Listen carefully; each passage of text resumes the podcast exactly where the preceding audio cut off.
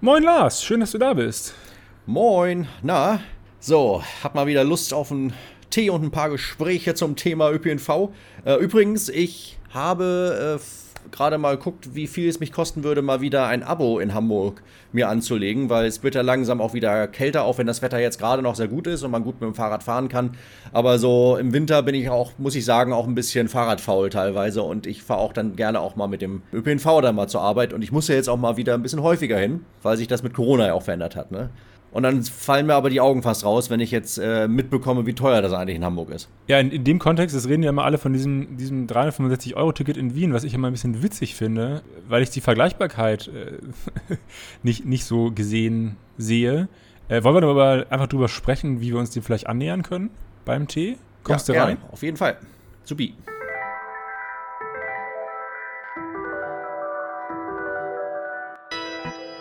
Mobility der Mobilitätspodcast.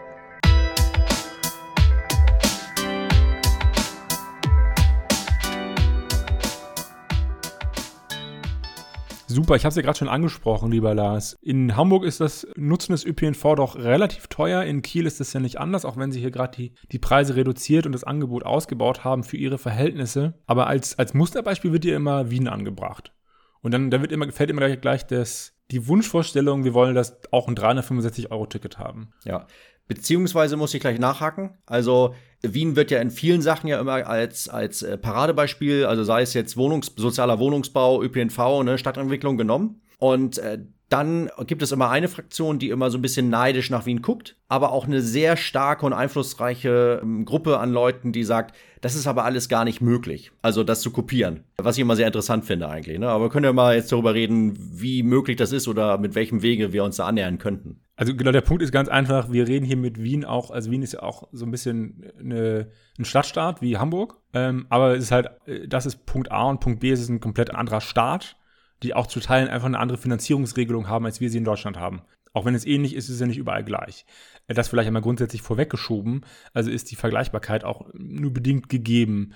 Ähm, jetzt könnte man natürlich sagen, gut, Wien ist auch so ein, oder Hamburg ist ja auch so eine Großstadt, hat, ist auch ein Stadtstaat. Äh, vielleicht kann man sich dem annähern, hat auch ÖP, hat auch eine U-Bahn, hat eine, hat eine S-Bahn, aber keine Stadtbahn. Und hat, man kann da irgendwie Fahrrad fahren, habe ich gehört. Wenn wir jetzt mal so über das Grundsätzliche reden, warum können die sich eigentlich ein 365-Euro-Ticket erlauben? Oder warum haben die es denn eingeführt? Und da muss man gleich vorwegschieben, weil sie ein bisschen, wenn wir über das Fahrrad, wie, wenn wir über das Fahrradfahren in den Niederlanden reden, weil da jahrelang erstmal Geld reingeschossen wurde, um das Angebot auszubauen. Also man hat sich ja nicht hingestellt und gesagt, hey, wir wollen jetzt 350, 365 Euro Ticket haben und ähm, bitte, sondern man hat erst gesagt, wir bauen erstmal ein, ein, ein Angebot auf, das attraktiv ist. Und ab einem gewissen Punkt hat man gesagt, gut, jetzt reduzieren wir die Preise für ein Jahresabo. Man muss dazu aber auch sagen, man hat in einem anderen Kontext ganz viele Preise angehoben. Also während das Jahresticket teurer gewor äh, günstiger geworden ist, um gut 20 Prozent, sind die Einzel- und Mehrfahrtenkarten um 25 Prozent teurer geworden und die es gab da wohl eine Achter-Tageskarte, die gibt es wohl immer noch. Die kostet jetzt fast 30 Prozent mehr. Ja, zeitgleich hat man aber auch das, was ja hier so, was hier das, das Fahren ohne Fahrkarten, die Strafe von 100 auf bis zu 145 Euro erhöht. So, das sind erstmal das, was sie im Tarifsystem gemacht haben. Ich, ich liebe auch immer so ein bisschen Vergleiche, ne, um zu gucken, auch wie, also natürlich gibt es ja auch andere Lebensstandards, ne, muss man natürlich auch sagen. Also Wien und Hamburg, das ist natürlich, wie du schon sagst, das sind andere Länder, das ist nicht alles komplett vergleichbar. Ne? Aber wenn man jetzt mal auch mal zwischen Kiel, Hamburg und Wien vielleicht mal hin und her pendelt, als Tourist eventuell, ne, und dann mal Einzelfahrscheine äh, besorgen möchte, ne, oder so ein Tagesticket, finde ich schon erstaunlich, ne, wie, wie unterschiedlich die Preise da eigentlich sind oder wie nicht unterschiedlich. Ne? Also Kiel zum Beispiel, da zahlst du zurzeit, äh, korrigiere mich, wenn ich falsch bin, 2,40 Euro für ein innerstädtisches Einzelfahrticket. Und du zahlst für eine Tageskarte 7,20 Euro. In Hamburg zahlst du beim Einzelfahrschein 1 Euro mehr, da bist du bei 3,40. Zumindest wenn du es jetzt am Busfahrer zum Beispiel kaufst oder am Automaten. Und du zahlst 8,10 Euro für eine Ganztageskarte. Es gibt natürlich noch ein paar andere Angebote, aber das ist jetzt so für den gesamten Tag 8,10 Euro.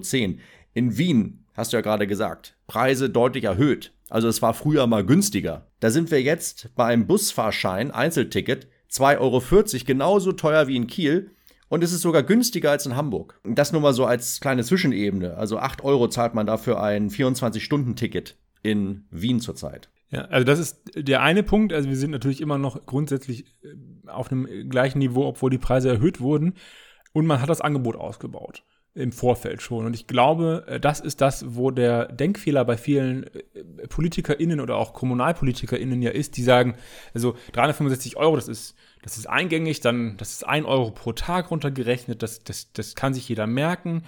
Was die Leute halt vergessen ist, dass das nicht genutzt wird, wenn wir, äh, wenn es kein entsprechendes ähm, Angebot gibt. Also äh, das Angebot muss konsequent ausgebaut werden, auch nachdem man das eingeführt hat. Und ähm, in Wien war das wohl auch so, ähm, dass äh, was auch zu diesem Fahrgastanstieg geführt hat, war, dass parallel dazu flächendeckend ähm, im öffentlichen Raum die Parkraumbewirtschaftung eingeführt wurde. Also die hatte zwei positive Effekte. A, Sie finanziert diese günstige Jahreskarte mit durch das Geld, das man da einnimmt. Also man hat dann begonnen, wirklich alle Flächen, die man als Stadt bewirtschaften konnte, zu bewirtschaften. Auch mit, mit ähm, Geldern, also mit, mit, mit Abgaben, die das auch, die auch nennenswert sind. Und das hat dazu geführt, dass man A mehr Geld hat und B, die Leute sich eben zweimal überlegt haben, ob sie mit dem Auto fahren. Das darf man halt nicht vergessen. Und dadurch nimmt Wien Stand 2019 durch die Parkraumbewirtschaftung 120 Millionen Euro ein und durch Strafen, nur durch Strafen auf falsch, bei falsch parkenden Pkw 60 Millionen Euro. So. Ja. Und das, das nennt man ja auch in Fachkreisen dieses Push und Pull, ne, diese beiden Seiten. Äh, du kannst jetzt den Leuten nicht einfach was verbieten und keine Alternative bieten. Das heißt, du willst den Leuten auf der einen Seite das Autofahren erschweren, verteuern. Da gehen schon automatisch Leute dann davon weg. Aber du musst natürlich dann, um den Effekt zu verstärken, und auch nachhaltig zu gestalten, natürlich denen auch Alternativen bieten. Ne? Also das sind genau diese, was du gerade meintest, diese beiden Seiten, die man wirklich bedienen muss. Ne? Also Angebotsausbau, aber auch Parkraumbewirtschaftung. Ne? Ähm, da noch mal eine Zahl dazu. In, in, Kiel gibt es ja, soweit ich weiß, überhaupt keinen Bewohnerparken. Ne? Also doch, doch, doch. Gibt, aber gibt's das, doch, doch, okay. es gibt's auch nicht ganz so unflächendeckend. Also, aber das, das ist man derzeit bei den üblichen 30 Euro pro, pro Jahr ähm, es gibt die Möglichkeit, hat der Bund jetzt endlich geschaffen, dass man das, dass die Kommune das auch erhöhen kann. Auf, äh, man hatte, glaube ich, das Beispiel ist aus Freiburg, wo man das dann jetzt beschlossen hat, dass man es auf über äh, auf 360 Euro im Jahr erhöhen möchte. Dazu muss aber das jeweilige Bundesland noch ähm, das jeweilige Bundesgesetz in Landesgesetzgebung gießen. Und das ist in Schleswig-Holstein noch nicht passiert. Wir wissen auch noch nicht, wann es passiert. Und in Hamburg wüsste ich auch noch nicht, dass es passiert ist. Dann kann aber die Kommune jeweils entscheiden, dass sie die, das Bewohnerinnenparken erhöht. Ähm, das muss dazu natürlich auch mit angehoben, wenn man, wenn man Parkraumbewirtschaftung einführt. Spannenderweise ein, ein Beispiel in Eckernförde zum Beispiel haben sie gerade, weil ihnen die Parkplätze ausgehen, Eckernförde ja eine sehr touristische Stadt, haben sie alle öffentlichen Parkplätze mit Parkraumbewirtschaftung belegt. Was dazu geführt hat, dass die zu Teilen einfach leer stehen. Das ist halt auch, äh, und dass es dann Verdrängungseffekte in die Wohngebiete gibt. Ähm, wo er, so, und das ist halt irrsinnig. Genau. Um mal zurück zum Thema zu kommen. Der zweite Punkt, womit man Geld eingenommen hat, ist die Arbeitgeberpauschale. Das heißt, alle ja, Arbeitgeber oder die einen Vorteil davon haben, dass der ÖPNV genutzt wird, die müssen Geld dafür bezahlen. Die müssen eine Pauschale bezahlen. Und äh, damit tragen sie natürlich auch dazu bei. Weil man muss auch dazu sagen, die Geschäfte in der Innenstadt, auch wenn die immer sagen, die Leute kommen mit dem Auto oder mit dem Fahrrad, ja, es kommen aber auch welche mit dem ÖPNV, den die Allgemeinheit zahlt. Also sollen sie doch bitte auch ihren Anteil dazu beitragen. Und die hat man in Wien auch erhöht. Von 72 Cent auf 2 Euro je Mitarbeiterin und Kalenderwoche. So, das heißt, im Monat zahlt ein Arbeitgeber durchschnittlich 8 bis 10 Euro pro Mitarbeiterin für den ÖPNV. Ja, das ist ähm, natürlich ein Aspekt, der ähm, da bin ich ein bisschen überfragt tatsächlich, wie, wer, wie sehr das kopiert werden könnte, zum Beispiel in Hamburg oder auch in Schleswig-Holstein. Aber man sieht daran so auch, wie, wie umfangreich eigentlich auch der ganze, der Wandel des Systems ist, ne? also des öffentlichen Nahverkehrs. Also ähm, es ist nicht nur damit getan, ne? das kann man mitnehmen, dass man jetzt irgendwo den äh, die Jahreskarte dann irgendwie vergünstigt. Ne? Also ein Nachtrag noch, wollte ich noch sagen. Also in Hamburg ist es tatsächlich schon passiert. Also da werden die äh, Bewohnerparkplätze teurer, aber jetzt nicht unglaublich teurer. 50 Euro ne, statt 25. Und in Wien zahlt man tatsächlich bis zu 120 Euro. Aber abhängig davon, in welchem Bezirk man lebt. Weil in den dichter besiedelten Bezirken ist es teurer als in den dünner besiedelten. Das ist vielleicht nochmal so eine Abgrenzung zu dem Projekt, was da irgendwie da in Tübingen passiert, wo dann nach Autotyp dann auch bezahlt werden müsste. Ne?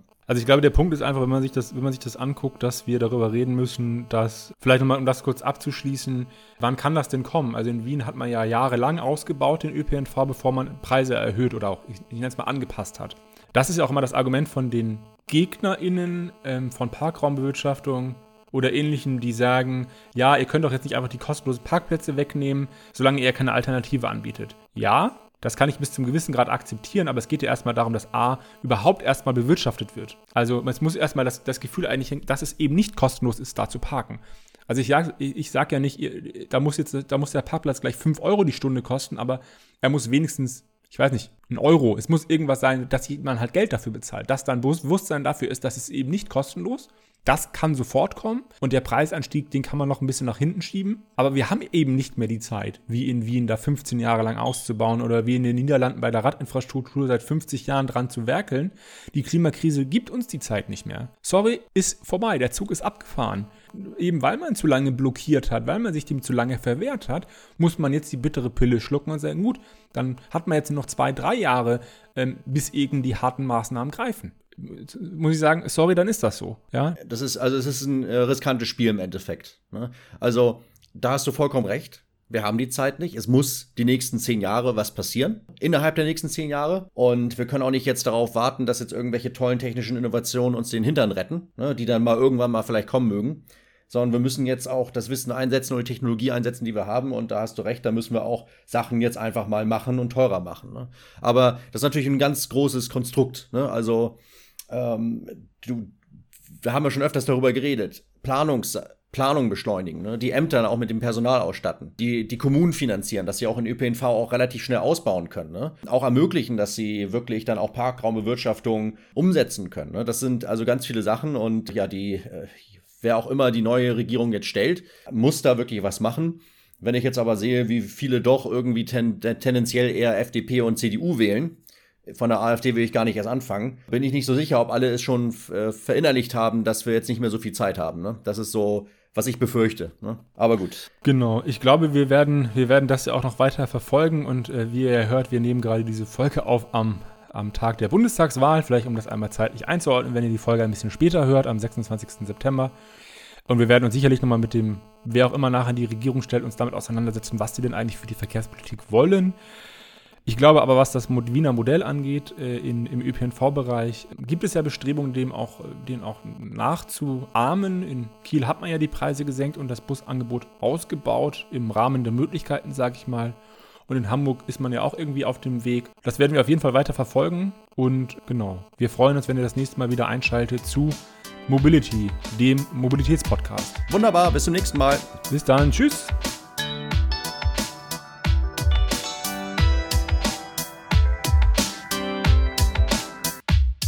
Mobility, der Mobilitätspodcast. Jetzt alle 14 Tage neu. Höre den Podcast und folge uns auf Twitter. Folge at Mobility.